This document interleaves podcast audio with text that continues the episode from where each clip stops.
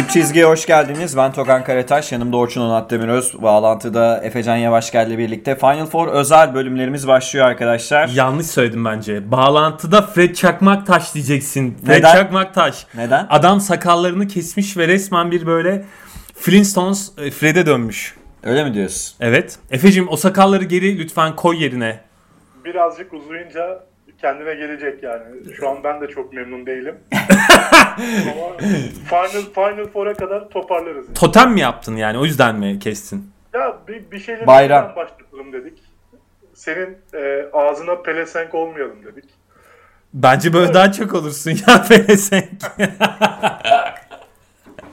Pardon, diline. Diline pelesenk. İstediğin yere pelesenk ol bebeğim sen. Valla senin diline bugün Saras Jasikevičius'tan başka kimse pelesenk olamaz Orçuncuğum. Ben şimdi sesi kapatıp senin dinliyorum. Aaa geleceğiz oraya. Geleceğiz, geleceğiz. Şimdi arkadaşlar önce ben planımızı söyleyeyim. Final Four'a kadar birkaç tane Final Four özel bölümü çekmeyi düşünüyoruz. Bu hafta işte önce C S K ve Milan eşleşmesini konuşacağız. Ardından işte özür diliyorum Milan ve Barcelona eşleşmesini konuşacağız. Ardından C S K'ya özel bir bölüm ayırmak istiyoruz. Efes'in rakibi olduğu için. Eğer planlarımızda bir aksama olmazsa Final Four'dan önce de hemen önce de bir program yapıp genel bir değerlendirme yapmayı planlıyoruz. Olursa yine yarı finallerden sonra da yaparız, yaparız program. Planımız sen bu şekilde. İyi bayramlar diledin mi bu arada? Dilemedim. Dile. Dinleyicilerimize iyi bayramlar dile. Tamam. Şeker de ver. Tamam. Şeker tadında kapıma podcast. Gelene vereyim. Kapıma gelene vereyim abi. Hazır aldım şeker. Ee, neyse. Şimdi Milan Barcelona, Barcelona ligi lider bitirdi, üç iki geçti seriyi. Milan ligi dördüncü bitirdi, üç iki geçti seriyi ve iki tane düşük tempolu birbirinin oyununu çözebilecek, birbirinin aslında antitezi olmamasına rağmen, panzehiri olmamasına rağmen birbirine ciddi anlamda sorun yaratabilecek iki takım oynayacak. Koç avantajının ben Milan'da olduğunu düşünmekle birlikte Ee, serinin öyle hani Milan favori falan değil. Seri derken bu maçta işte tek maç. Şimdi, Barcelona favori değil. Yani Barcelona da bence favori değil. Hiç kimse favori değil. Bence maç Hı. ortada. Şimdi ilk sözü sana vereceğim. Ee, Milan-Barcelona eşleşmesine ilişkin neler söylemek istersiniz? Sayın Orçun Onat Demiröz, Borussia Dortmund şeyinde güzelmiş bu arada. Teşekkür Onu ederim. Söyleyeyim. Bu e, Klopp'lu sezondan evet. kalma. E, Klopp abimizi seviyoruz. Ona sevgiler, saygılar. Evet, eşofman, o, o da çok gerdi ya. Evet. Hala da öyle takılıyor. Evet. Ee, şimdi nasıl yapalım? Takımları ayrı ayrı mı tamam. inceleyelim yoksa Barcelona'dan başlayalım o zaman. Evet, madem yani sezonu lider bitirdiler, biraz Barcelona konuşalım. Evet, sonra da e, maç içinde neler evet. olabilir evet. konuşuruz. Yani Milan'ı ve Barcelona'yı ayrı ayrı konuşalım, sonra evet. maç içine geliriz. Sorular da var bu arada. Teşekkür ederiz arkadaşlar. Sorularınızı da yanıtlamaya çalışacağız. Onu da en sonda hı hı. yaparız. Şimdi Barcelona özelinde zaten bu sezon e, çok çekereler izlediğimiz bir takım e, ve yani artık oyun planlarını ve ne oynamak istediklerini, e, ne kadar demode olduklarını e, bu sezon genelinde sürekli şekilde e, vurguladık. Ama Barcelona'nın önemli olduğu alanlar var. Ligi domine edip birinci sırada tamamlamasına yol açan e, bazı detaylar var. Ben bunların e, eğer şampiyon olacaklarsa E, aynı surette devam etmesi gerektiğini de düşünüyorum. Surette mi? Evet. Mutlak surette evet. yapmaları gereken şeyler var. Bunlardan ilki e, Barcelona neticede bu ligin rebound lideri olan evet. ve reboundları domine eden takımı. otuz dört e, küsür rebound çekiyorlar maç başına ve en iyiler bu alanda. Bu alanda e, tepedeler ve diğer e, oyunlarındaki önemli parça da abi bu takım neticede ligin defansif rating lideri olan evet. takımı. O yüzden e, oyunların aslında iki tane bileşeni var. Rebound çekmek ve e, defansif anlamda da oynadıkları rakibi bozmak ve düzenden çıkarmak. Bunu iyi yapan bir takım Barcelona. Bu konuda bir sorun yaşamıyorlar. Ve e, hücumda da işte hocası Aydın Örs mü? Hoca hocası doksanlardan evet bayağı değil mi? Yani çünkü Aydın Hoca da öyle yapardı biliyorsunuz. Yani Efes'in savunma kaynaklı hücum bulmasını isterdi ve hani alan savunmasıyla doksanlar için o geçer akçeydi de yirmi beş yıl önce. Evet, yirmi beş yıl önce oluyordu bu işler de hani asla bu arada Aydın Örs'le ilgili bir eleştiri değildir bu. O dönemin doğrusu oydu da hani iki bin yirmi bir yılına geldiğimizde abi zamanın ruhu. Evet. Yani o dönem o basketbol oynuyor oynuyor. Yani çok şey yani. Temel hani iyi savunma yapalım, rakipten fazla rebound çekip fazla top atma şansımız olsun. Zaten aslında bağlayacağım yerde şurasıydı. e, aynı zamanda Barcelona e, Bayern'le beraber ligin pace'i de en düşük olan takımlarından birisi. Evet, yani evet. E, düşük tempoda oynamayı seviyorlar. Düşük tempoda yarı sahada hücum etmeyi seviyorlar ve az top kullanmayı, seçerek top kullanmayı seviyorlar. Buna e, karşılık perimetreden de ama yüzdeli sokuyorlar. Yani iyi atıcıları olduğu için işte Kuric gibi falan yani ligi. Kyle Kuric yüzde ben hemen söyleyeyim. Söyle mi? söyle. Kyle Kuric'in arkadaşlar üçlük yüzdesi yüzde altmış. Yani e, ve şimdi normalde ligin true shooting ve efektif şut yüzdesi liderleri uzunlardan çıkar. Yani topu smaçlayan oyunculardan çıkar. Bu ligin true shooting lideri yüzde yetmiş dokuzda Kyle Kuric. İnanılmaz. Efektif şut yüzdesi lideri de yüzde yetmiş altı ile yine Kyle Kuric. Ya inanılmaz bir rakam. Gerçekten bir oyuncunun Bir kısa bir, bir oyuncunun. Sezon genelinde ve daha çok hani e, işte perde setleri üzerinden Hı-hı. falan oynayan yani potaya uzak oynayan bir oyuncunun böyle bir e, true shootingle atıyor olması çok acayip gerçekten. Yani o giydiği eldivenlerden midir nedir bu şeyde ısınmalarda e, ben hala çözebilmiş değilim Efecan. Yani o bir özel eldiven giyiyor ya öyle. Parmak hassasiyeti için. Parmak hassasiyeti için muhtemelen de yani çok acayip bir rakam gerçekten. Yakın zamanda böyle bir rakam olmayabilir. Yani hmm. bakmadım buna ama acayip bir rakam gerçekten ve e, açıkçası yani iyi atıcıları var ama e, tempoyu force etmekte ve zorlanan bir takım. Şimdi Milan'a e, zaten kıyaslarken Milan'a bunu değineceğiz ama senin de açılışta dediğin gibi aslında oyun olarak Milan'la çok benzer planlara sahip, benzer şekilde oynamaya çalışan, top kaybını kısmaya çalışan, çalışan, possession'ı düşürmeye çalışan ve oyunu boğarak, sıkarak, kısarak oynamaya çalışan bir takım. Ee, o yüzden bence yarı finalde yani e, yani F dördün ikinci maçındaki yarı finalde gerçekten birbirinin aynısı iki takım aşağı yukarı. Aşağı yukarı. Öbür öbür F dört de, öbür eşleşme de öyle. C S K aynı şekilde. Efes eşleşmesi de öyle. Burada Birbirine önemli benziyor. Olan oyuncu yani e, şimdi Pau'yu falan da bir parantez açarız. Pau'nun eklenmesi bence F dört öncesinde önemli bir eklemeydi ama abi takımın anahtarı Mirotić'ti. Şimdi e, Zenit serisinde zorlandı Barcelona. Mirotić zorlandı çünkü. Evet çünkü Mirotić zorlandı. Yani normal sezonun M V P'si olan oyuncu Mirotić yani on beş beş yapan, on beş rahatça yapan hem de. E, rebound ortalamayla oynayan Mirotić.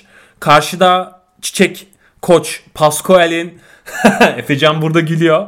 Savunmasını ve o hani e, o kurgusunu görünce bayağı eridi gitti yani hani on beş beşten sekiz üç seviyelerine falan yani neredeyse performansı yarı yarıya hmm. düşen bir Mirotić izledik. Bu da tabii takımın performansına yansıdı. Şimdi buradan size bir soru sormak istiyorum açıkçası. Sor bakalım. Ben de bir iki ee, bir şey söyleyeyim. Çünkü buradan Efecan Yavaşgel'e de dönmek istiyorum. Dönelim. Ee, ama benim sorum şu olacaktı. Sizce Mirotić overrated bir oyuncu mudur? Wow, güzel soru. Bunu bir... Ben de topu böyle atayım. Ee, Mirotić'ten alayım ben. Mirotić bence overrated bir oyuncu değil. Ee, EuroLeague için. Ee, şu yüzden söylüyorum. Bence yanlış kullanılıyor. Yani her şekilde yanlış kullanılıyor.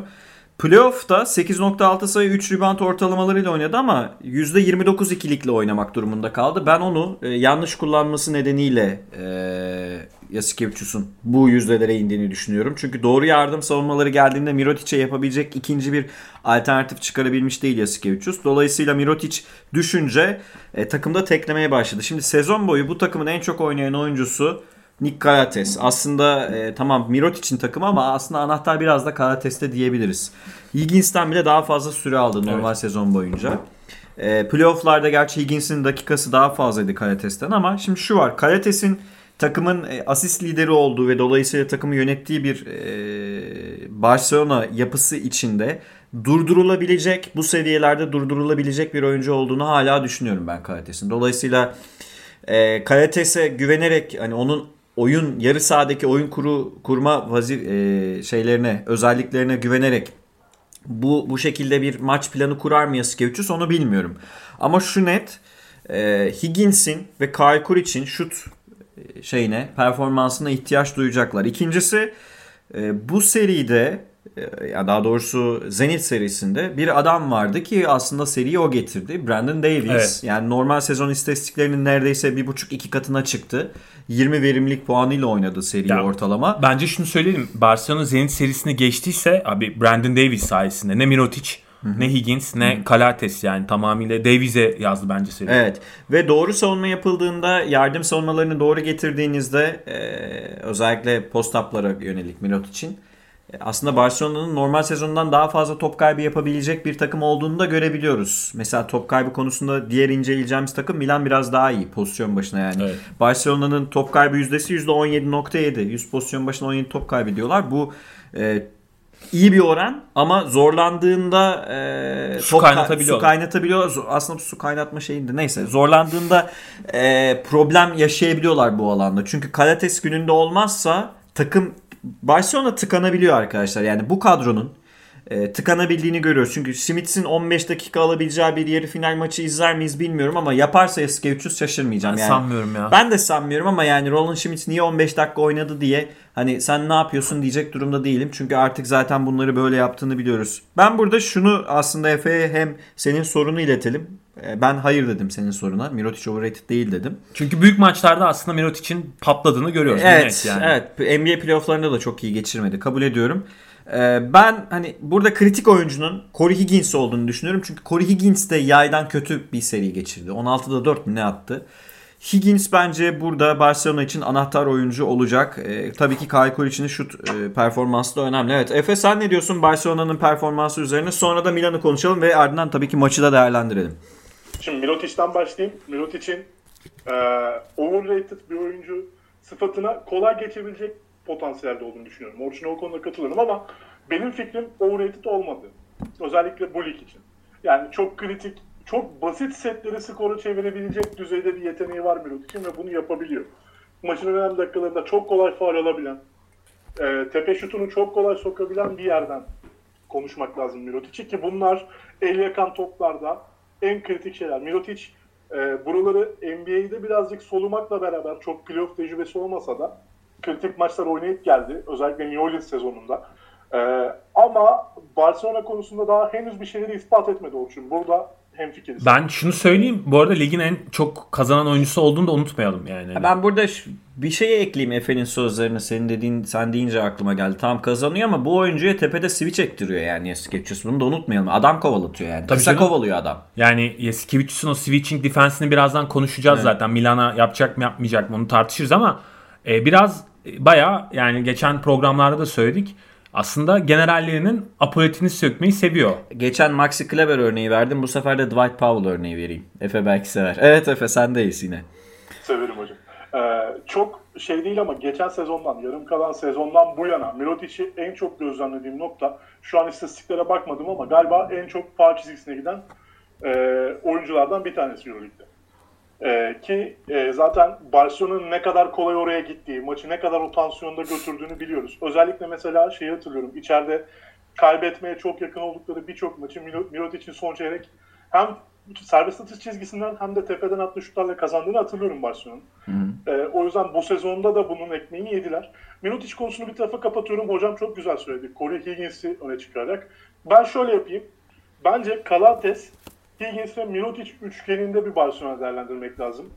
Ee, şimdi bu üç oyuncu da ya gerçekten birbirlerinin o kadar tersi özelliklere sahipler ki. Yani özellikle Calathes'in defoları, e, mesela Higgins'in en iyi yaptığı işler. İşte böyle bir tamamlayıcı bir ekipten bahsediyoruz. Yine Kuric örneğinden bahsettiniz. Bu arada yüzde altmış nedir? Oraya da o nedir ya hakikaten?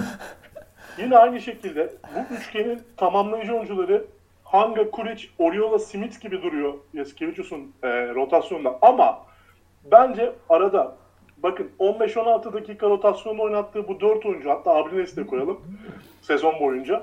Bir de yirmi beş dakika oynattığı bu üç oyuncunun arasına Brandon Davies diye bir oyuncu var.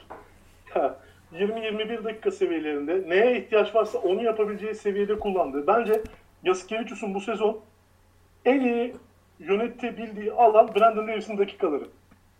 Hatta kısıyor biraz da onları yani.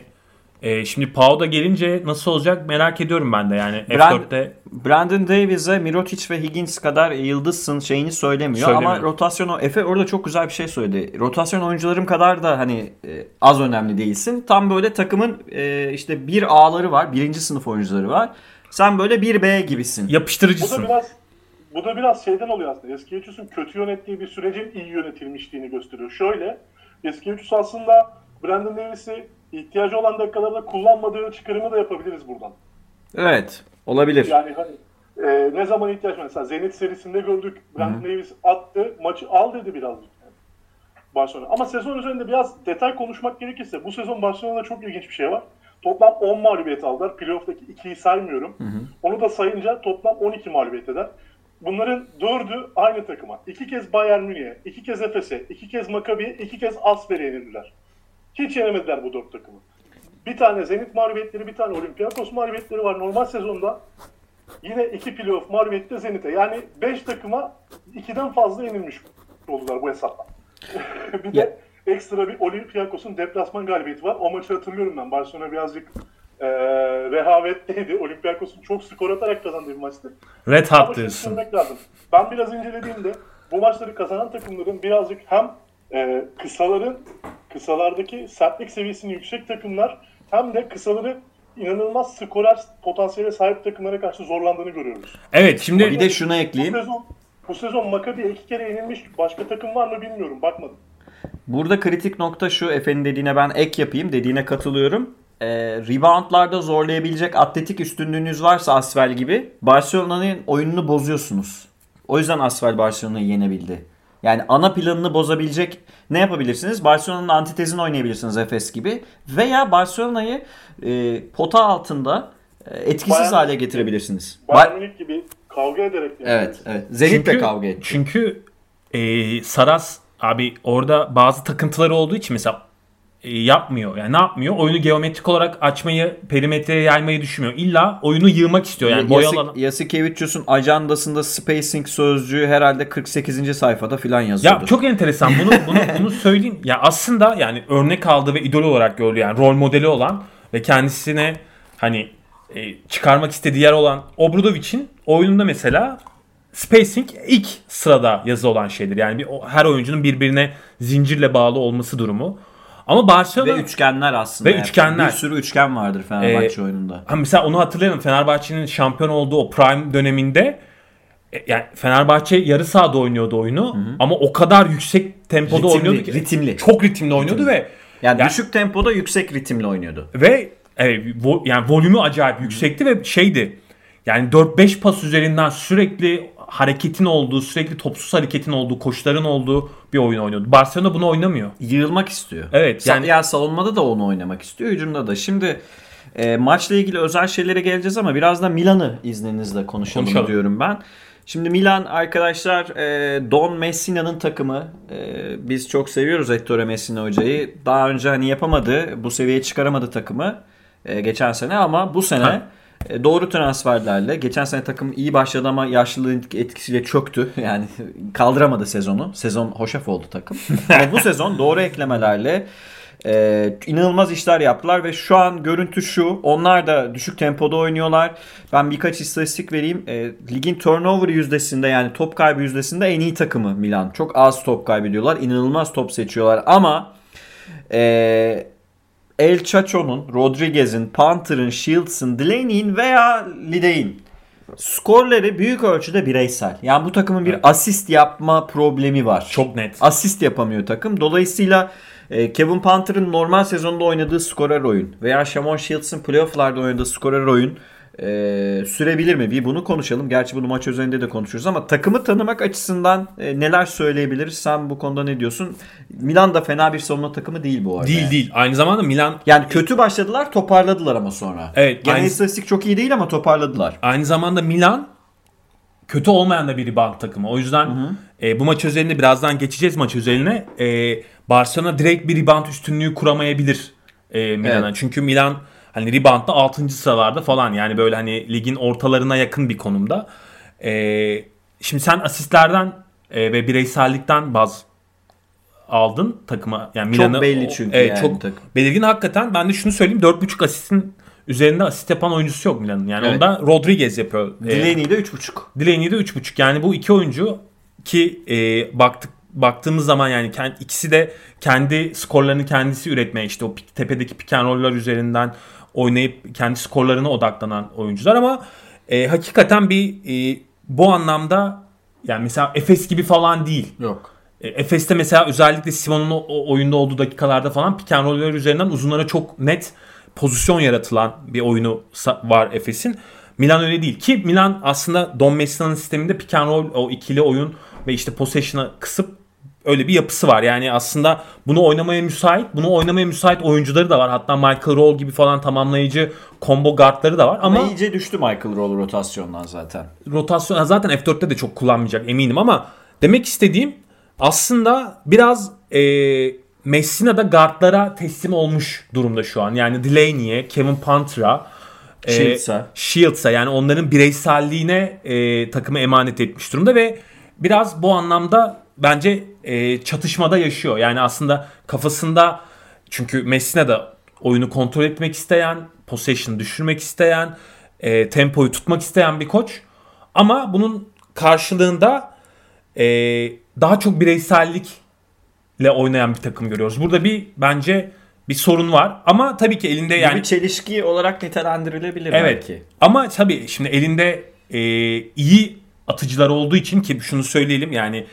Ee, Milan'ın forvet rotasyonu hakikaten çok büyük iş çıkartıyor. Yani görülmüyor belki bu çok konuşulmuyor. Yani takımın işte direkt konuşulan parçaları Rodriguez, Delaney, Punter gibi oyuncuları ama aslında e, LeDay ve Datome gibi parçaları sezon genelinde özellikle e, perimetreden çok yüzdeli. Yani LeDay yüzde kırk yedi, Datome yüzde elli bir. Yani bunlar topa yaydan. Do- yaydan yani topa dokunmadan usage rate'de geride olan oyuncular ama E, skor katkısı veren ve oyunu açan, kilidi açan isimler ki Datome bence kötü bir playoff serisi geçirdi. İyi değildi. Aslında Chacho dışında playoff'ta performansını Shields. Artıran bir Shields var. Başka da oyuncu yok. Ki yani, yani normal sezona göre. Ki aslında e, sezon boyunca e, Messina'nın iyi yaptığı şeylerden biri de rotasyon. Yani dakikaları iyi ayarlamış olduğunu görüyoruz. Yani en çok oynayan oyuncusu Shields yirmi altı dakika. Yani öyle İşte mesela Vasile Mitsic durumu ha, yok yani. Yani Ergin Ataman gibi öyle otuz sekizleri otuz sekizleri veya e, N B A'den örnek vereceksek e, Thibodeau gibi böyle yavrum sen geç şurada bir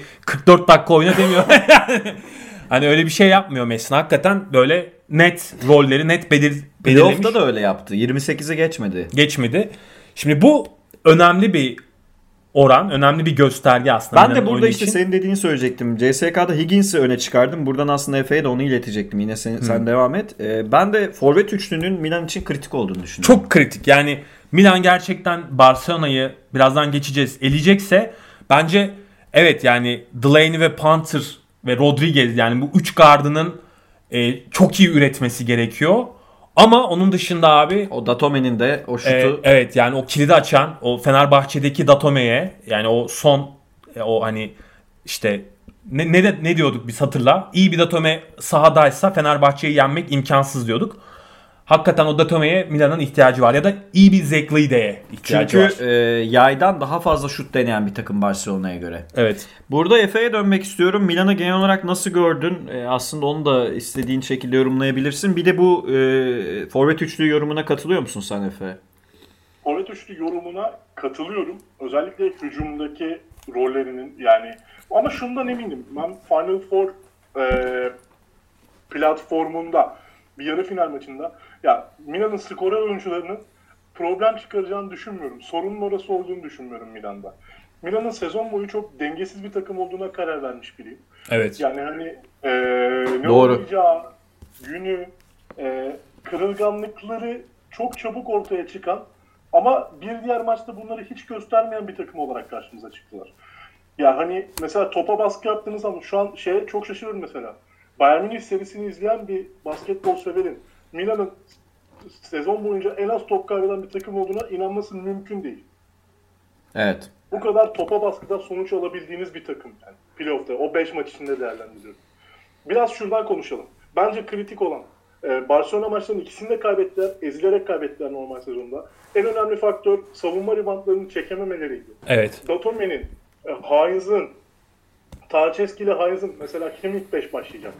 Mesela Tarczewski ile kullandığı iki maçta Bayern Münih'e karşı.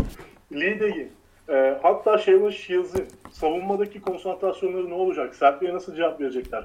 Mesela Shields'in otuz dördüncü dakikada o şutu kaldırıp sokacağından üçümüz de eminiz. O atmosferde, o sıcaklıkta, Delaney'de, Shields'de o topu sokacaklar. Ama e, şimdi karşı tarafta da bir der, birazdan maçı da konuşuruz da bu takımda kim E, topa baskı yapıldığı zaman sertlik koyabilecek kim savunma ribaundlarında üst düzey bir performans yani Hines. on iki Kim? Hines on iki rebound çekebilecek mi? LeDay. LeDay. C S K zamanından beri rebound'da sorun yaşayan, savunmada C S K'nın rebound alamadığı için elendiği beş tane Final Four maçı sayarız burada. Orada bence e, farklı işte savunma kurguları çıkaracak mesela, ben eminim. Tarczewski'nin, Tarczewski'nin aklı havadalığı, Datome'nin bence artık kırılganlığı. Mitsov da kırılgan. Bu arada şunu söyleyeyim. Ben Milan'ın bireysel anlamda, yani baktığın zaman oyuncu portföyüne e, buraları çok iyi oynamayı bilen oyuncuları olduğunu ve burada bir avantajı olduğunu düşünüyorum. Ama işte gerçekten El Chacho dışında şeye hazırım diyen çok az oyuncu çıktı ya. Shields falan ama yani. Ama abi günlük performanslar orada yani. Yani Hines son maçı inanılmaz oynadı. Yani hem maçı müthiş oynadı hem topu savundu. Ee, işte Shamon Shields son maçta yanında kariyer rekorunu falan kırdı. Ee, Barcelona'ya karşı abi reboundla, şimdi Efes gibi hücumda anormal işler yapamıyorsanız Barcelona'ya karşı rebound önlemi almanız gerekecek. Evet. Aslında buradan da e, yavaş yavaş maça geçelim mi? Geçelim geçelim. Şimdi e, takımları biraz konuştuk. Şimdi bir takımın diğerini iki kere yenmesi çok bir şey ifade etmiyor. etmiyor. iki bin on bir on ikide e, C S K Olympiakos'u iki maçta da otuz kırk sayıyla yendi ama Olympiakos finalde yendi. Seri gibi, olsaydı ifade ederdi. Seri olsaydı elbette ifade ederdi. Yani bunun gibi şeyler Final Four'da tek maç her şey değişebiliyor. Evet, Efe bir şey diyecek bu arada. İnanılmaz şey oldu değil mi? Yani Olympiakos'un on biri. E tabii. Ee, Hani her şeye örnek verebiliriz mesela. yirmi dokuz sene sonra da bunu örnek göstereceğiz değil mi? Sadece sadece bu da değil. Mesela Real Madrid Maccabi'ye üstünlük sağladığı sezonda finalde kaybediyor. Bir yani şey, şey değil. Tek maçlarda bir birçok şey olabiliyor. Ve bence bu sezon özelinde, yani bu dört takımı baz aldığın zaman bence sürprize çok açık bir bence Final Four izleyeceğiz. Evet, yani direkt evet. Dominant bir takım yok. Direkt böyle hani e, ben otuza yatırdım. E, şampiyonluk, direkt şampiyonluk adayım diye gelen bir takım yok. Katılıyorum. Peki şimdi maçla ilgili ilk düşüncelerin. Ben e, soruları da alacağız bu arada. Biraz biraz konuşalım, soruları da yanıtlayalım ardından. Ben hemen baştan söyleyeyim. Stratejinin iki koç tarafından da savunma eksenli olacağını düşünüyorum. Yani burada iki koç da savunmada özel işler deneyecek gibi evet. geliyor bana. Çünkü hücum prensipleri çok değişecek gibi gelmiyor. Sen ne diyorsun Orçun? Ben e, özellikle Lasso'nun da E, Efes serisine yaptıklarından, çıkardıklarından sonra açıkçası şunu söyleyeyim.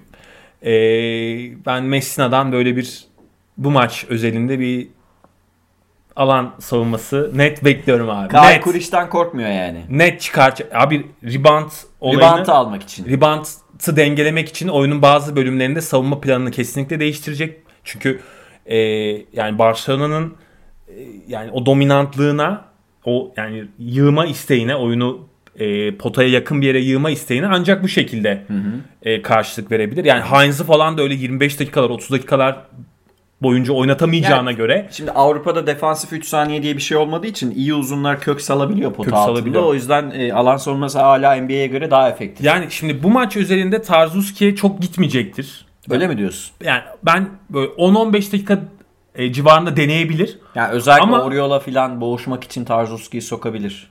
Ya da Davies'le bu belki. Maçın başında evet. Ama sonuçta maçın kırılma anlarına, yani dördüncü çeyrek geldiği zaman Hines Hines LeDay oynayacak orada. Hines, Hines LeDay oynayacak aynen. E, orada işte Hines'ı diri tutmak için maç başında böyle hani birinci periyot, ikinci periyot gibi falan ben e, değişik savunma kurguları yapacağına eminim. Yani değiştirecek orada bir şeyleri. E, bir de tartmak da isteyecek. Yani Barcelona buna hazır mı, değil mi? E, maç sonu tekrar böyle e, bir şeyleri deneyebilir miyim falan bir görmek isteyecektir diye düşünüyorum Messina'nın. O yüzden e, cebinden böyle enteresan şeyler çıkartacak savunma tarafında diyorum. Hücumda da bence e, katılıyorum. Evet yani gene oyunun anahtarını, ki ben bu maç özelinde Delaney'nin bir Barcelona hesabı olduğu için, bir Jasikevičius hesabı olduğu için e, çok iyi bir Delaney performansı. Revenge bekliyorum. Game. Kesinlikle öyle bir revenge game oynayacak bence. Yani yakmaya gelecek, yani öyle hissediyorum. E, buna buna izin verecektir yani, Delaney'i salacak bence. E, yeri gelecek. E, zaten Rodríguez'i salmayı iyi biliyor. Yani Rodríguez'in bence dakikalarını da, yani onu işte üçüncü çeyreklerde falan. Rodríguez'le ilgili özel bir soru var, onu da konuşacağız. Konuşalım. Yani aslında guardlarını yeri geldiğinde bırakmayı iyi biliyor. Ama bence bu maç özelinde e, X faktör oyuncular da çıkartacak. Yani ben Datome'nin, ben de Datome'den Mitsov'un, değişik bir bak, şey bekliyorum. Mitsov'un böyle bu tür hani e, enteresan katkıları alacağı oyuncular da olacak diye düşünüyorum. Yani onlara da bir hazırlık yapıyordur. Peki sen Jasikevičius'tan savunma kurgusu dışında başka bir değişiklik bekliyor musun? Ben çünkü bir senedir aynı oyunu oynatan e, savun... Yani şöyle, hücumda mismatch kovalamaya çalışıyoruz Barcelona olarak. Savunmada da switch ettiriyoruz. Ya ben şimdi oturup da bunun çok değişebileceğine pek bir inancım yok. Yapabilir Jasikevičius ama yaparsa savunmada yapar gibi geliyor. Çünkü switch savunmasına çalışacak şimdi Milan. Net. Switch savunmasına çalışacak. Ve e, orada kısaların deliciliği ve pa- belki biraz asist asist üzerinden de oynamaya çalışabilirler. Belli olmaz orası. E, Jasikevičius bunu nasıl değiştirebilecek? Çünkü şeyi gördük abi, Pascual'in takımı neredeyse seriyi geçecekti. Jasikevičius aynı şeyi oynattı yine. Evet.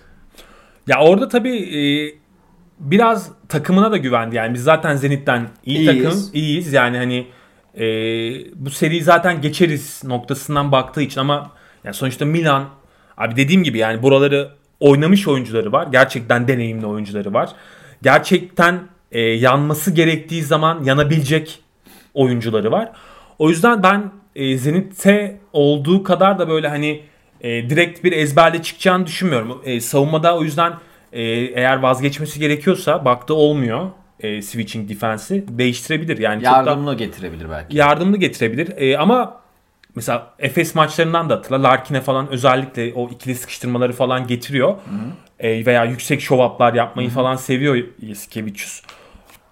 Onu e, Davies'le yapacak o zaman. Bunu yapacak. Yani bunu gene yapar. Delaney'e yapacak. Punter'a yapacak. Ki ben bu, bu maç özelinde Punter'ın o sezon içindeki o patlayıcılığından biraz böyle. Çünkü sonuçta ilk defa F dört oynuyor. Biraz hani oradan uzak kalabilir ama onu tolere edecek oyuncuları var Milan'ın. Ama gene de eee ezberinde olan şeyleri gene yapacaktır. Yani o işte e, post-up hücum, switch savunma. Bir de Pau'yu da şimdi kazandı yani. Şimdi biraz Pau Gasol'la soracaktım. Evet. Pau Gasol'la oraya da kaç dakika? E, geleyim şimdi. Bence Pau'nun gelmesiyle beraber Mirotić'in oradaki alfalığı biraz bence Pau'ya döndü. Bence Pau Gasol'ün varlığı, tamam Pau Gasol çok katkı veriyor ama takım kimyası için şu an eksi yazıyor. Bağıramıyor çünkü Pau Gasol'e. Herkesin çok özür diliyorum hani evet, e, ama ağzına eden e, molalarda, tamam, idmanlarda Jasikevičius Pau Gasol'e ağzını açamıyor. Şimdi bu böyle bir ikili yapı oluşunca problem. Doğru yani ya, Pau'ya bağırabilecek koç var mı abi Avrupa'da? Avrupa'da Messina bağırır abi. Başka kimse bağırır. Bence Messina da bağıramaz Pau'ya. Yani o yüzden de çalışmak ister. Yani Pau'ya bence Pau kimse bence bağıramaz diyorsun. Yani Pau özelinde yani Pau C V'sindeki ya oyuncuya eee N B A görmüş bir koç olması gerektiği evet. için Messina dedim. Yoksa Obradovic'in de C V'si çok iyi ama hani N B A oyuncusu olduğu için N B A'de çalışan bir koç ancak onu yapabilir dedim. Evet doğru. Yani yaklaşım olarak doğru ama Pau'da dikkat çekici bir bence özellik var. Yani şimdi Pau ile Yesin'in bir kere her şeyden önce evet beraber oynadılar falan filan. Ama bundan evet. öte bir arkadaşlık ilişkileri var. Yani saha dışında da bu ikili görüşen bir ikili ve konuşan bir ikili. Ee, bir hukukları var yani. Bu dediğin o yüzden e, Efes gibi eğlenceye dayalı bir basketbol olan bir takım olsaydı olumlu bile olabilirdi. Ama, mesela Simon'la e, Ergin Hoca'nın ilişkisi de buna benzer evet, bazen. Benzer. Ama şimdi herkes dayak yerken Pau Gasol mahallenin abisi gibi takılınca o... Ama yok şunu yapıyor. Ben şunu fark ettim. Pau abi o mesela soyunma odası Zenit hmm. e, maçından sonra turu geçtikleri maçtan sonraki soyunma odası görüntülerine bak mesela şey var. Pau özellikle Yesi'ye dokunuyor, Hı-hı. sıvazlıyor sırtını. İşte hani nasıl, nasıl geçtik yani şey yapıyor aslında.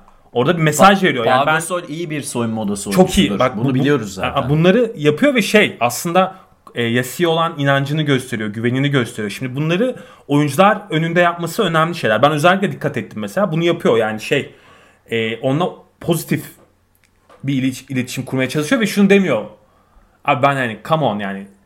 Kobe'nin wingman'iydim. Demiyor öyle bir şey. Öyle bir egoistlikle ya gelmiyor yani. Buradan yani. E, Efe'ye de döneceğim bu maçla ilgili e, fikirlerini almak için. Ama şunu söyleyeyim. Hı. Pau e, özelinde e, hatta bir iki, kaç kaç gün var şu an? Yani Pau'nun da özel olarak hazırlanması. İki hafta var.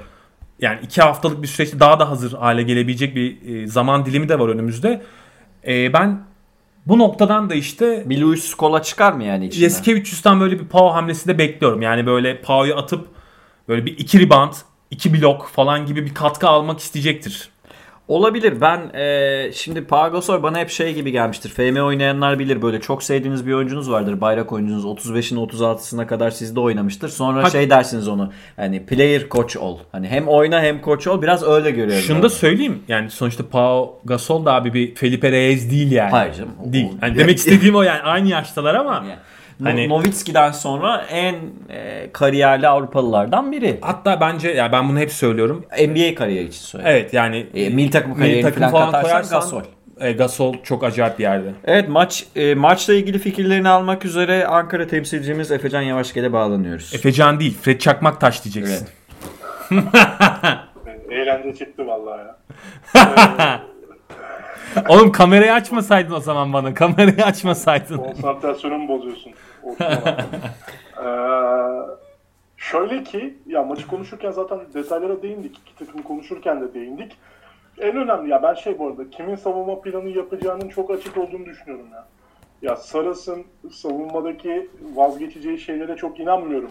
Aynı şekilde aynı aynı durumda aynı oyun planıyla sahada olacağını düşünüyorum. Ha, ufak bir pencereden Pau Gasol'ü konuşayım. Kimse Dünya Kupası Skola performansı beklemesin. Kimse iki bin on dört Avrupa Şampiyonası performansı beklemesin. Tabii canım. Yanlış söylüyorsam düzeltin. on beşti galiba. on beş. on beş. kırk sayı falan tabii ki canım. Öyle bir şey yok yani. Yani hani bekleyeceğiniz şey biraz önce konuştuğunuz soyunma odası e, odaklanmasına, takımın kenetlenmesine veya kültürü aşılamasına ki Barcelona yanlış hatırlamıyorsam en çok Final Four'un ikinci takım. Ee, o kültürü birazcık hissettirmeye, kazanma kültürünü hissettirmeye yarayacaktır. Ama Milan-Barcelona eşleşmesinde normal sezon hiçbir şey göstermiyor değil. Normal sezon eşleşmeleri. Aslında gösteren yerleri var. Normal sezon performansı. Elbette, iki elbette. Maçta, iki maçta toplamda yüz yirmi yedi sayı atabilmiş Milan-Barcelona. Yani hani bir, birinde ellilerde kalmış, birinde maç koptuktan sonra yetmişi yetmiş biri bulmuş bir takımdan bahsediyoruz. Hem e, sertliğe cevap verememiş hem de ağır bir e, pota altı ezilmesiyle yenilmiş bir takımdan bahsediyoruz. Ya o yüzden bu maça Messina oturacak, düşünecek. Ben hücum performansımı bozmadan, hücumdaki ellerimi titretmeden nasıl daha güçlü bir boyalı alan savunması yapabilirim diye sorgulayacak. Alan. Ama öyle geliyor. Alan yani, çıkartacak. Alan çıkarabilir. Ben de bunu düşünüyorum. Yapabilir alan. Net çıkartacak. Sorsam, bu soruyu kendime sorsam alan savunması planlarımı hazırlamıştım.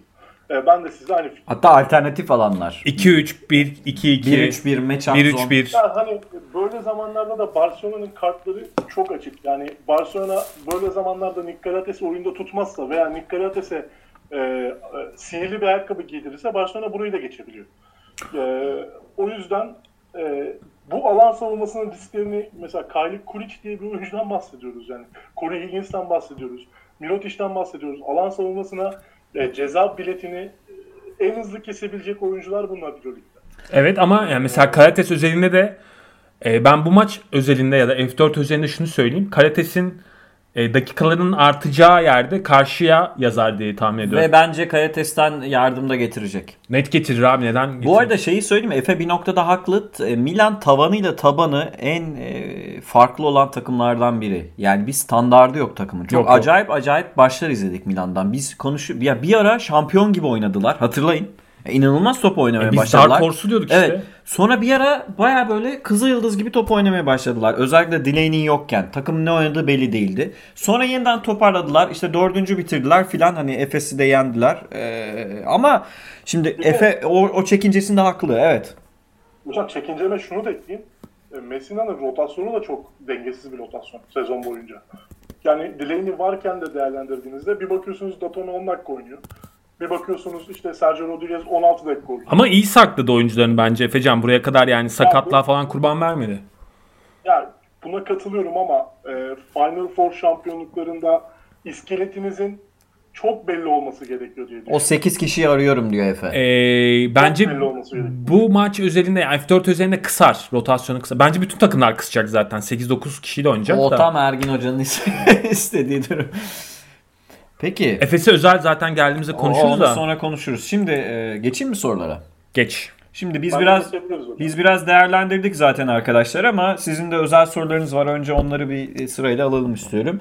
Serdar Özabacı'nın iki sorusu var. Birinci soru.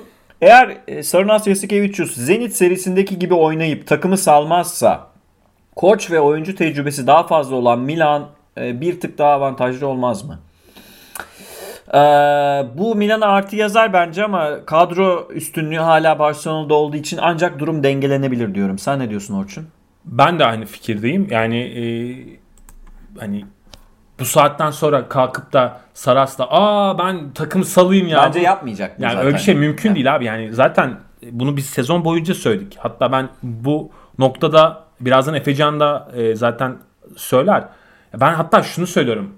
Bak, planı N B A olan bir koçun bu oyun şablonuyla mümkün değil diyorum. N B A'de yani, tamam oğlum bunu ko- biz de diyoruz. Niye ha, böyle yani, şey gibi tepemde Ahmet Çakar gibi şu an böyle mimikler, el hareketleri, şeyler falan. Sopam sopam ver. Sopamı ver. Erman Toroğlu oluyor. Getir bana bir tane uzun bir tane çubuk. Tamam, şöyle tamam. E, Efecan'a doğru uzatarak konuşayım. Evet. E, o yüzden zaten ezberlerini biliyoruz. O ezberlerden çok vazgeçmeyecektir. Ancak maç içinde e, hani baktı ki Milan bazı şeyleri değiştiriyor. E, iyi adapte olmuşlar. O zaman bence e, maç içinde farklı yönlere gidebilir diye düşünüyorum. E, Efe sen ne diyorsun bu konuda? Ben de bayram günü bir şey yapayım, benzetme yapayım. Saras'ın e, bu maçta veya Final Four planında kapıya gelen çocuklara para veya en pahalı çikolatalardan değil yine sarı mor şekerlerden vermeye devam edeceğini düşündüm. Neyse ki fıkra oyun... anlatmadın Efecan. Bu gene iyi. Yani ama burada şöyle bir şey var. Ee, arkadaşın sorusuna teşekkürler. Ee, şimdi Zenit'in Pascual'in bir planı vardı. Pascual'in e, özellikle Jasikevičius'un salmayan, çok sıkan, e, tamamen serbestlikten uzak planına birazcık kısıtlı bir planla, yani tek bir planla belki ama kısıtlı bir planla buna kırk dakika boyunca uyuyarak oynadı Zenit. Şimdi Milan takımına baktığımda ben böyle bir planı oynayabilecek bir kadro listesi göremiyorum. Ha. Belki yani, bu doğru. Böyle oynatamazsın. Yani. Tamam. Bu buna katılıyorum ama ben F dörtte bunun bir avantajı olduğunu düşünüyorum. Çünkü şöyle net bir planı olsaydı Milan'ın e, buna önlem almak daha kolay olurdu. Ama şimdi Milan'ın abi elinde sürpriz oyuncular var ve o sürpriz oyuncuların nerede çıkacağını kestiremiyorsun. Yani Milan'ın avantaj... Bence avantajı bu Milan'ın, Milan'ın zaten. Milan'ın dezavantajı aynı zamanda avantajı, avantajı olabiliyor mu? Aynen yani Zenit bir zar atmıştı. üç geleceğini biliyordu. Valla Messina attınca bir de gelebilir, altı da gelebilir. Ha yani bu bence bir avantaj. Yani F dört özelinde, tek maç özelinde bir avantaj.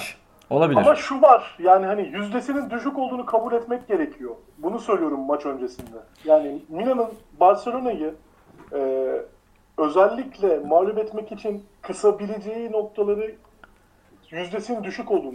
Anladım. Ha yani şimdi biz avantaj zarının gelme olasılığı biraz düşük. Doğru diyor. Olasılık anlamında öyle ama şunu da söyleyelim. Yani biz genel olarak Milan'ın oynamak istediği basketbolu ve sezon içerisinde oynadığı basketbolu burada e, verilerle anlattık ama belki bu maç özelinde Messina biraz daha mı tempolu diyecek? Yani baktı ki... Bence şeyi yapacak. E, Milan maçı bence Barcelona'dan daha fazla üçlük deneyerek kapatabilir. Mümkün. Görüntü, görüntü öyle çünkü. Artı şunu da diyebilir. Yani ben eğer sete set kalırsam ve yarı sahaya oyun yıkılırsa işte orada burada Barcelona'ya cevap veremem. O yüzden oyunu... Isolation'a kalıyor oyunu. Ha, yani oyunu o zaman itmem gerekir de diyebilir. O yüzden daha fazla geçiş oyununa, daha fazla perimetreye... Ee, dönebilir Milan oyunu. Bence şey yapacak. Bunu yapabilir yani. Son çeyreğe kadar oyunu tutup vereceğim Efe'ye sözü. Son çeyreğe kadar oyunu tutup son çeyrekte Rodríguez'le maçı kapatmak isteyecek. Evet Efe. Olabilir. Bu sezon normal sezon artık playoff'ta geçiş oyununu Barcelona'ya kabul ettiren iki tane takım var ya. Doğru. Maccabi. Yani Milan bunlardan biri değil. Biri de Efes. Efes. Biri de Efes. Ee... Değil ama işte dediğim gibi yani bunu oynayabilecek oyuncuları var abi. Elindeki... Bu arada Maccabi de Barcelona'yı yenerken geçiş oyunuyla yenmedi ikinci maçta. Sete sette şutu girince yendi. altmış dokuz altmış sekiz falan bitti o maç. Belki hatırlarsınız. Evet evet. Evet ama ben yine şunu söyleyeyim yani Barcelona bu o maç yüzden için... E, bu maçı şey mi? E, Reneses hocayı bir maçlığına... Olabilir. Reneses olsa direkt fark eder ama ben Barcelona'nın direkt bir e, üstünlüğü olduğunu düşünmüyorum. E, kadro kalitesi kadro daha... Kadro olarak üstün. Kadro olarak da, daha iyi ama ben şunu diyorum yani öyle çok...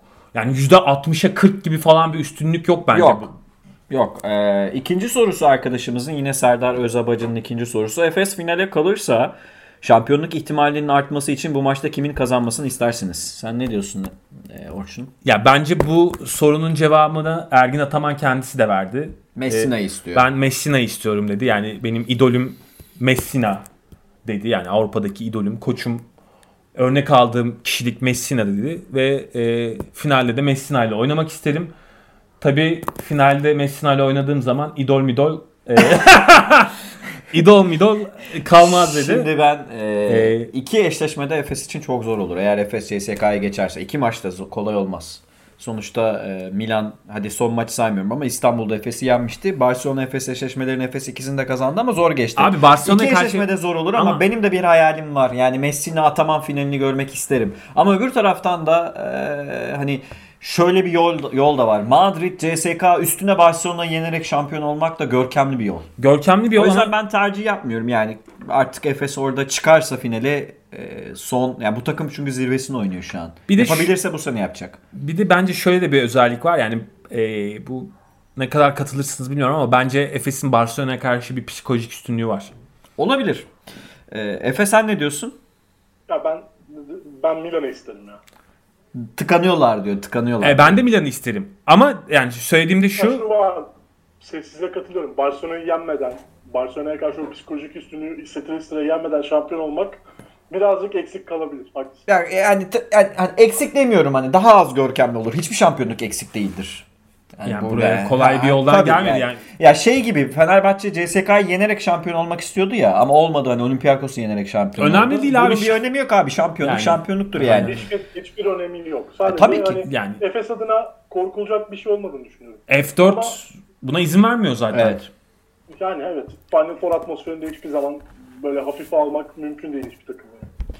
Ee, Levent Türer sorusu: Milan uzunları Barcelona uzunlarını durdurabilecek mi sizce? İki takımın avantajları nelerdir? Bariz hoca farkı dışında. Şimdi avantajları belli seviyede konuştuk. Uzun meselesini yeniden bir konuşalım. Milan'ın uzunları e, gerçekten inanım inanıyor musunuz? Brandon Davies özelinde soruyorum bu soruyu. Brandon Davies'i durdurabilecek mi Milan? Çünkü bireysel olarak önemli. Durduramaz. Yavaşlatabilir mi? Yani şimdi şunu söyleyelim. Çünkü Brandon Davies ekmeğini taştan çıkardı tabii seri boyunca. Yani Brandon Davies'e özel bir oyun çizilmedi. Brandon Davies oyunu bir dakika dedi. Böyle oynarsak kazanabiliriz ve kendi dakikalarını bayağı böyle tırnağıyla tabii, kazandı. Tabii. Yani Brandon Davies aslında Saras'ın beklediğinden çok daha iyi bir seri geçirdi. Aynen öyle ki hatta şunu da söyleyelim. Karşıda Poitras gibi, Tarık Black gibi e, kendi fiziğinde olan ve hani atlet oyuncular vardı. Yani şimdi mesela Milan'ın uzunları böyle uzunlar değil. Yani tamam Hines European American God, o ayrı. Hani e, son yirmi yılın en iyi Amerikalı oyuncusu.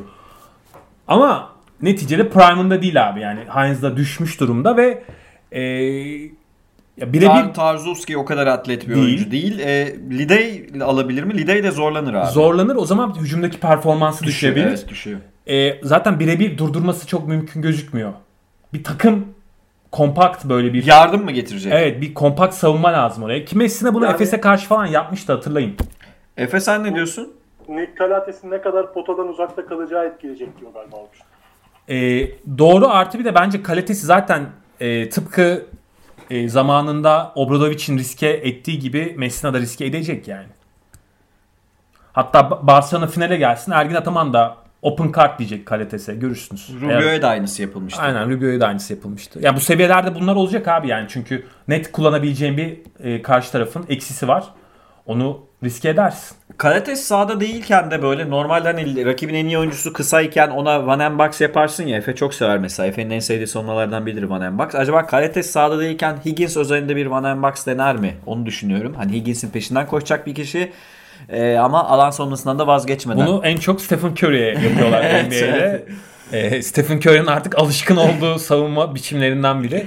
Ee, olabilir. Yani ama eee yani gerek var mı? Bence Messina şeyi koparmak isteyecek yani. Mirotić Davies hattıyla evet. Higgins Kuric hattını, oradan bir yarma operasyonu gelebilir. Yapacak onu. Bence bağlantıyı koparmak bağlantıyı isteyecek. Koparmak iste- o, o zaten onu yaparsa maçı kazanır. Maçı kazanır bence de. Ee, burada bence karar vermesi gereken kişi... Yalnız bu bu ekip de ne Messina'cıymış arkadaş. Jasikevičius hater çıktık resmen. Jasikevičius'u ben çok seviyorum. Hepimiz seviyoruz. Evet Efe. Efecan o kadar değil de şunu söyleyeceğim ben. Bence burada karar vermesi gereken kişi Saras. Yani ben olsam Saras'ın yerinde e, Higgins'in dakikalarını bu maç üzerinde arttırırım. Playoff'ta o, biraz onu yaptı. Ben de onu yapardım muhtemelen. Higgins'e yani, açık çek abi, verirdim. otuzlara otuz ikilere çekerim yani, evet. Higgins'i. Evet, Efe'deyiz. Ya sorunun cevabı şu. Ya sizin bahsettiğiniz bir şey, hemen bir ekleme yapayım. Başka da fikrim yok çok. Ee, Higgins, Mirotić bağlantılarını kesmek için uzunlarınızı potadan uzaklaştırmanız lazım. Ee, burada da Barcelona'nın kısa oyuncularının boyalı alanda ne kadar etkileyeceği, boyalı alanda ne kadar gireceği belirli olacak. Evet. Ee, baktığınız zaman Higgins'in dakikalarının artması da sizin formülü verdiğiniz formül doğru. Higgins'in, hatta Kuric'in belki bu potada, potaya gitmesi, boyalı alanı kullanması belirleyici olacak. Evet. Ee... Diğer soruya geçiyorum. Zeki Şeyhoğlu hocamızın koç sorusu. Barça'nın bench kuvvetine karşı Milan'ın nasıl bir oyun planı uygulayabileceğini düşünüyorsunuz? Soru bir. Ee, evet, Milan'ın bence bench'i o kadar kötü değil. Yani değil, değil. Şey, hoca da kötü demiyor zaten de Barcelona bench'ine o gün içerisinde Datome'den falan iyi katkı gelirse veya Mitsov mesela ilk çeyreklerde iki tane köşe üçlüğü sokarsa işler değişebilir. Ya şu bence. Çünkü ben burada Jasikevičius'un panikleyebileceğini düşünüyorum. Bunu özellikle Efe'ye sormak istiyorum. Çünkü hani şeydir, Messina daha sakin kalabilecek bence maç içinde. Bence Jasikevičius Zenit serisinde gördük ki panikliyor ve zaman zaman akıl tutulması yaşayabiliyor. Abi ve o, olayı yani e, ateşe veriyor. Yani böyle bağırıyor, çağırıyor, kendini yiyor, bitiriyor, oyunculara bağırıyor. Yani o, tam bir böyle kaos ortamına dönüyorlar ve o e, yani sakinlik, rotasyon da karışabilir işte o zaman. Uçuyor ve böyle hani Pop, şeyli böyle o, bir anda böyle Oriola'nın sahaya çıktığı sinirle böyle verilmiş tabii, bir tabii. karar. Yani şey oluyor, böyle kendi kuyruğunu kovalayan bir e, kediye dönebiliyor Saras maç içinde. Hakikaten dediğin gibi yani böyle tuhaf patlamalar yaşıyor.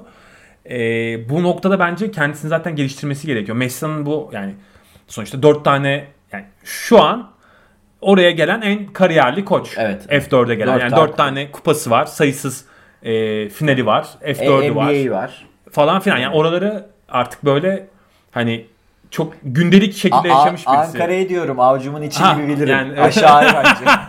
Aşağı, aşağı hayrancı yani. Benden sarılır diyor. Yani. Yani. Oraya o yüzden rahat gelecek. E, o yüzden bence zaten maç sonuna yani olayı o karşı tarafın böyle e, İşte sinir harbi.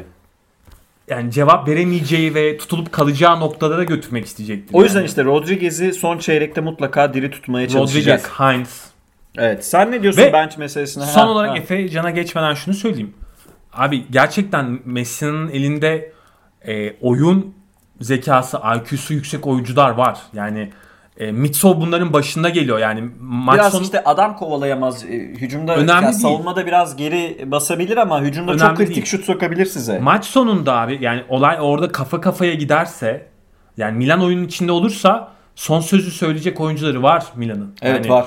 var. E, bu çok önemli e, bir Euro şey. Euro Cup sezonunu hatırlayın, Mitsov ne kadar kritik evet. şutları sok, ne kadar kritik bir bloğu var. E, Efe sen ne diyorsun bench meselesinde? Milan bench'i yanıt verebilecek düzeyde mi sence? Ya da buna karşı bir oyun planı geliştirecek mi Ergi, e, e, şey? Zeki, Zeki, Zeki abinin sorusuna direkt cevap vereyim. Bence Milan'ın e, ortaya koyacağı oyun planı hiç şey geçir yani kendi geçişli oyununu Barcelona'ya kabul ettirmek yerine yarı sahada çok durağan forvetlerle, iki tane ball handler'la ve bence daha büyük dakika vererek Tarczewski ile sahada kalıp yani yarı sahada oyunu çözmeye çalışması gerekiyor. Yani böyle nasıl diyeyim size? İki forvetinizin de rebound çekecek. Mesela Datome, LeDay, Tarczewski gibi bir şey görebiliriz. Ha, fizikli. Onu, onu göreceğiz zaten. Fizikli. Ha, yani daha fazla bu dakikayı onlara vereceğini, oyun planını bu şekilde yapacağını düşünüyorum. Ve bir yerden sonra Messina'nın bence maçı at, at atanın kazanıra getirebilme şeyini, düşüncesine kabul ettireceğini düşünüyorum. Ee, Jasikevičius'a. Yani... yani sen beni ribantlarda ezemedin, oyun planında ezemedin. Şimdi hangimiz atarsa kazanır deyip o el yakan şutu evet. tutacak, Shields'ı oyuna sokacaktır. Ya güzel ve, plan. E... Ve Milan işte bunu yapabilir, onu diyorum yani. Şimdi mesela Shields, Datome iki ayrı beş forveti. Hı hı. E, orada LeDay, e, Mitsov iki ayrı beş forveti. Tarczewski yani birbirini tamamlayabilecek ve guard rotasyonunda da mesela Punter Delaney oynayabilir, iki atıcı.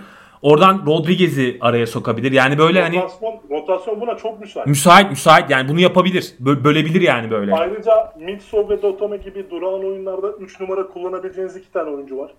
Tabii tabii, evet. Sırtı dönük top aldırabileceğiniz, savunma ribandına katkı verebileceğiniz ama bu oyuncuların ne kadar e, mental olarak hazır olduğunu... Ya hatta belirledim. Şunu bile yapabilir. Bunu yapacağını sanmıyorum. Yapmaz muhtemelen ama e, Datome, Mitsov gibi iki forvetle oynayıp işte bir tane uzun oynayıp böyle daha hücumcu bir beşle de oynamayı tercih edebilir ama bu maç özelinde yapmaz onu. Ee, ikinci sorusu ben hocam. Mesela, hmm. Ben mesela Michael Roll hiç süre vermeyi bile düşünmem bu sebebi. Ben de o da düşünmüyorum. Yok yok. E, Michael Roll'a gelmez buralar. Ee, Barça'nın switch savunması Milano karşısında yine etkili olabilir mi? Bence o kadar kolay değil abi etkili olması. Bence buna bir yanıt bulacak oyuncuları var ve hoca hocası var Milano'nun. Var yani bence. Çünkü ayrıca şey gösterdi e, yani hem hem Efes gösterdi. Kuruno Simon sahadayken Barcelona'nın yardım savunmasına, şey özür diliyorum, switch savunmasına, adam değişimi savunmasına inanılmaz rahat hücum etti Efes. Zenit de aynı şekilde Kevin Pangos'la bunun nasıl yapılabileceğini gösterdi. Yani öyle bu şimdi e, Avrupa'da switching defense önemli çünkü Avrupa'da patlayıcı guard sayısı çok az. az. Yani vurup geçemiyorsunuz. Evet. O yüzden mobil uzunlarınız olduğunda, Yan Veseli gibi işte Mirotić gibi mobil uzunlarınız olduğunda switching savunması şey. Ama Mirotić ama kötü switch... bir savunmacı bu arada. Hah, şimdi Mirotić'in öyle bir derdi yok. Çünkü sevmiyor çünkü tepede adam kovalıyor. Ama Davies var orada işte. İkincisi tamam Davies var da ikincisi şöyle bir şey var. Takım bu savunmayı birinci hatta iyi yapamazsa, şimdi savunmanın hatları var ya, tepede iyi yapamazsa arkada tabii bayağı böyle yarılıyor Barcelona Kabak savunması. Gibi. Ha, yarılıyor. Ben buna bir e, cevap olacağını düşünüyorum Milan'ın kısalığını. Evet. Bulabilir sen... abi yani. Orada Rodríguez'e bakar olay.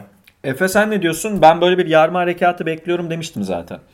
Ya hocam buradaki en önemli faktör ne? Bir şut atabilmesi lazım kısanızın. Bir de potaya gidebilme yeteneği olması lazım. Şimdi tersinden düşündüğünüzde bunu Nick Calathes'e veya işte e, Nick Calathes'e yüklediğinizde yapamazsınlardın ama şimdi Delaney'den bahsediyoruz. Yani hani e, yeni gelecek Sergio Rodríguez'den bahsediyoruz.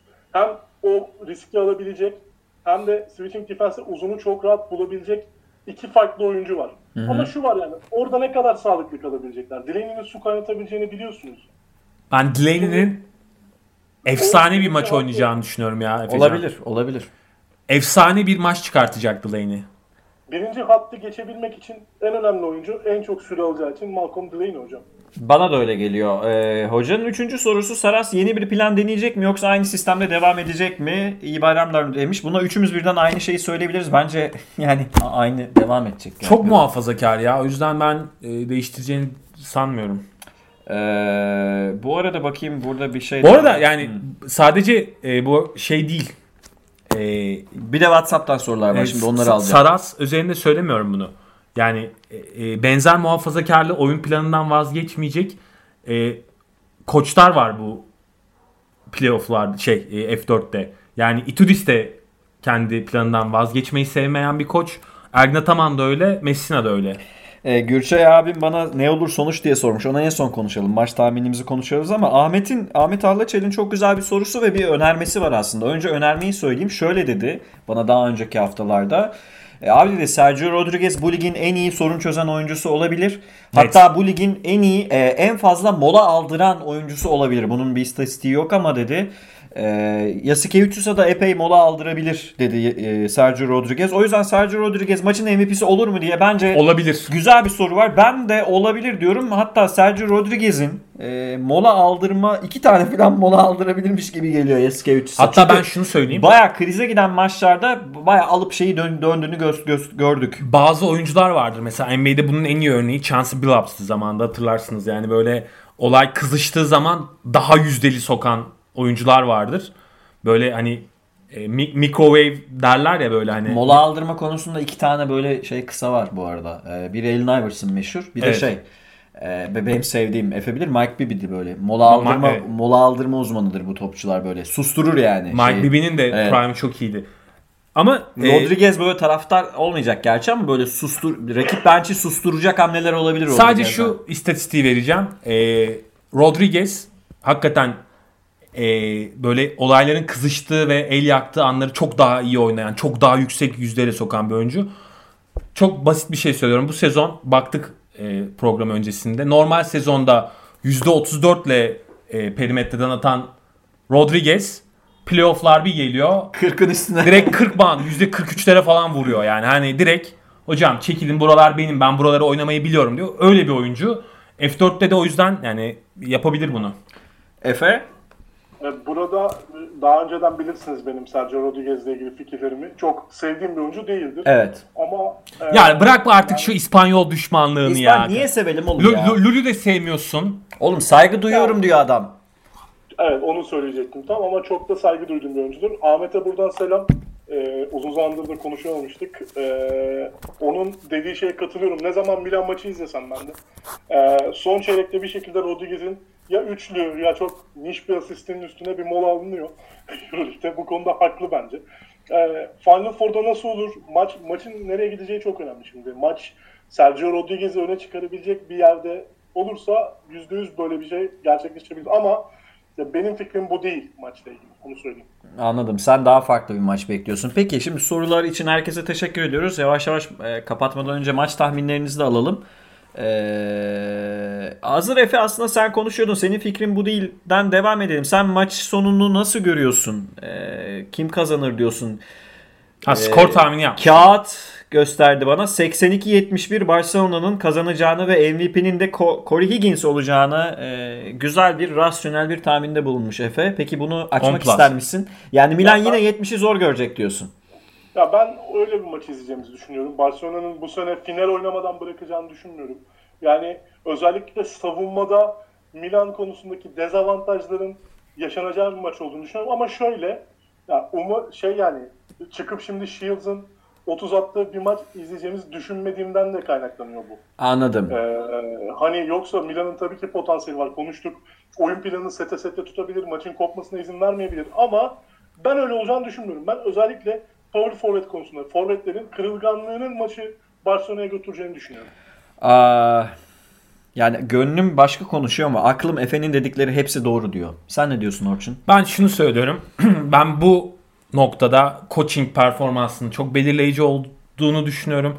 Ve Jasikevičius'un daha buraları hazmedemediğini, daha yolu olduğunu ve maç içinde e, tutulup kalacağını, bir yerde böyle E, bırakacağını düşünüyorum yani. Çünkü Pascual bile bıraktı yani. Bak, bakma yani Pascual bayağı koç olarak seriyi kazandı. Yani üç iki Barça geçti ama seri net koç performansıyla e, Pascual kazanmıştı. Ben o yüzden Milan'ın ve daha stresli olacak bence Jasikevičius. Ağzından aldın. E, şimdi Milan e, F dört yaptığı için bütün o e, stresi üzerinden atmış ve buraya daha rahat gelen taraf. Şimdi Barcelona otuz yıldır ilk F dördü takım. yirmi dokuz yani. Evet. doksan iki İstanbul'da oynanan, evet. F dörtten beri ilk playoff'ları. Şimdi bir kere daha rahat gelen, en böyle e, hani bence hatta F dörde en rahat gelen takım. Katılıyorum. Milano. Katılıyorum. Çünkü onların görevi bu sezon genelinde bu F dördü yapmaktı. Adım adım gidiyorlar. Yani ilk sezon, ikinci sezon yaptılar o F dördü. Şimdi rahatlamış durumlar. O yüzden ben bunun bir avantaja dönüşeceğini ve yakın geçecek bir maç olacağını ve e, son sözü de Rodríguez ya da Delaney'nin söyleyeceğini düşünüyorum. Ben e, Milan'a diyorum. Hissiyatıma çok güzel okşayan cümleler kurdun. Umarım bu dediklerin hepsi gerçek olur. Yakın bir maç bekliyorum ben bu arada. Ben de yakın bir maç bekliyorum. Yani. Ee, ama yani hala mantığım Efe'nin tarafında. Ben de maçın adamının Corey Higgins olacağını, Corey Higgins'in yirmi plus yani yirmi artı atacağını düşünüyorum ee, ve maçı Milan'ın isolation'da tıkanması nedeniyle kaybedeceğini düşünüyorum. Bakalım. Barso- yani Jasikevičius maçı kazanmayacak, Milan kaybedecek. Ben de şunu düşünüyorum. Benim aklıma yani Jasikevičius bir... kazanacak hamleleri yapmayacak. Milan'ın tamam. hücumu tıkanacak bir yerde. Ya, görüntü bu sadece. Yoksa Messina çıksın istiyorum ben. Ama Milan hücum bir yerde tıkanacak gibi. Güzel böyle bana. Bir arada yani evet. Farklı fikir olması iyi oldu. Yani ikiye bir kaldım burada ama yani bu arada, ne olacak canım? Genelde hani, biz ikimiz oluyoruz. Efe evet. farklı oluyor ya da ikiniz yo, yo, oluyorsunuz hayır, ben farklı yani oluyorum. üç sıfır olmaması iyi oldu iyi, zaten. Evet. Yani ve şunu söyleyeyim yani e, ben de katılıyorum yani bu söylediklerinize ama elli beş kırk beş diyorum ben. yüzde elli beş Barcelona, yüzde kırk beş Milan diyorum. Sadece aklımda şu var. Benim aklımda çok net bir e, Žalgiris Fenerbahçe F dördü var. Evet. Ee, ve yani orada da mesela kısıktı. E, e, evet. Jasikevičius gene Fenerbahçe'ye karşı kazanamayacağı bir e, oyun planıyla yani kusursuz kendi oyun planını kusursuza yakın e, uygulamaya çalıştı. Ya o oyun planını ama şöyle söyleyeyim. O oyun planı şuydu. Farklı yenilmez asla. Yani on beş yemez ama maçı da asla kazanamaz. Zaten altı sayıda falan bitti. Evet. Oyuna tutunmaya çalıştı. Oyuna tutunmaya çalıştı. Bu maçta da ben e, bu tür bir planla çıkacağını, yani direkt kırmaya değil. Öyle bir öyle bir ee, yürek yok ya Jasikevičius'ta. Evet. Ve oyunu tutmaya çalışacağını, bunun da Milan'a yarayacağını düşünüyorum. Güzel. Yani. Tam burada belki işte Delaney, Punter yanabilir. Ben de iki bin on altı galiba Fenerbahçe Real Madrid eşleşmesi gibi bir yarı final bekliyorum. Rahat bekliyorum. E, yani Fenerbahçe'nin ilk playoff yaptığı sene. Gaddar'lı sezon. Hmm. E, öyle bir... Ha, dayak bekliyorsun yani. Stresin, öyle bir stresin Milan'ın üzerinde olacağını, öyle bir tecrübenin de Barcelona'da, her ne kadar bu oyuncu grubu o kadar tecrübeli sayılmasa. Ama şu, şunu söyleyelim. Real yani oralara abi kaçıncı gelişiydi? Real'in o kadrosuz e, son on yılın en çok F dört yapan ya, kadrosu. Barcelona daha ya, burada yeni. Barcelona ve Real Madrid karşılaştırmasından ziyade o Fenerbahçe ile bu Milan'ı karşılaştırdı. Ha yani kırılgan bir... E... Evet, evet biraz hani en ufak bir kötü gidişte kafalar öne eğilebilme potansiyeli daha yüksek. Ben de nedense yani e, karakterli oyuncuları olduğunu düşünüyorum Milan'ın ve öyle kolay bir lokma olmadığını düşünüyorum. Yani koç Umarım koçları yani. da çok karakterli bir koç. O yüzden bir reaksiyon verirler diye tahmin Higgins, ediyorum. Umarım, yani Delaney ve Sergio yani. Umarım yakın geçer mi diyorsun Efe? Evet umarım yani Milan da maçı almak için her şeyi yapar ve biz keyif alırız. Yani Rodríguez ve Delaney'in abi, abi en az otuzun üstüne çıkması lazım. Çıkacak skorlar. Ya bak Rodríguez zaten yani toplamda otuz otuz beşi görmeleri, hatta belki kırk. Mükemmel eşleşmeler var. Rodríguez'in Madrid'de olması aslında yani Barcelona'ya karşı bir içerisinde doğru. E, yani kin olması, e, Delaney'nin Barcelona'ya karşı kinli olması falan. Bunlar çok güzel hikayeler ve ben bunların artı motivasyon yazacağını düşünüyorum. Olabilir ki bazı oyuncularla da yolları ayrılacağına dair haberler çıktı Barcelona'da. Oğlum Barcelona bildiğin... Sene, seneye Milaknis geliyormuş. Mil- küçük küçük Zal... Yani Jakubaitis falan diyorlar. Yani bildiğin oraya küçük Žalgiris yapacak. Vizyona bak. Büyük Žalgiris. Ha, büyük Žalgiris. Büyük Žalgiris doğru. Peki. Ee, evet iki bir Barcelona şeklinde karar çıktı bizden. E, Varsos başta. Ben Milan'dan yanayım ya. Yürü be hocam. Messina yürü be hocam. Ben de Messina'yı tutuyorum. Sadece formalarını beğenmiyorum. Çok yani kötü formaları. Bu taraftarlık meselesi değil ki zaten. Değil değil. Bir de aklımda bir final var. Yani mesela e, iki bin on dokuzdaki e, F dörtte de Fenerbahçe oraya işte Fenerbahçe Efes serisinde de Efes daha rahat gelen, underdog gelen yani takımdı ve bu buralarda underdog olmanın bir avantajı var. Olabilir. E, Efe'nin son sözlerini alayım varsa. Valla dediğim gibi yani ben e, özellikle yarın saha oyununda çok tad alacağımız bir maç bekliyorum.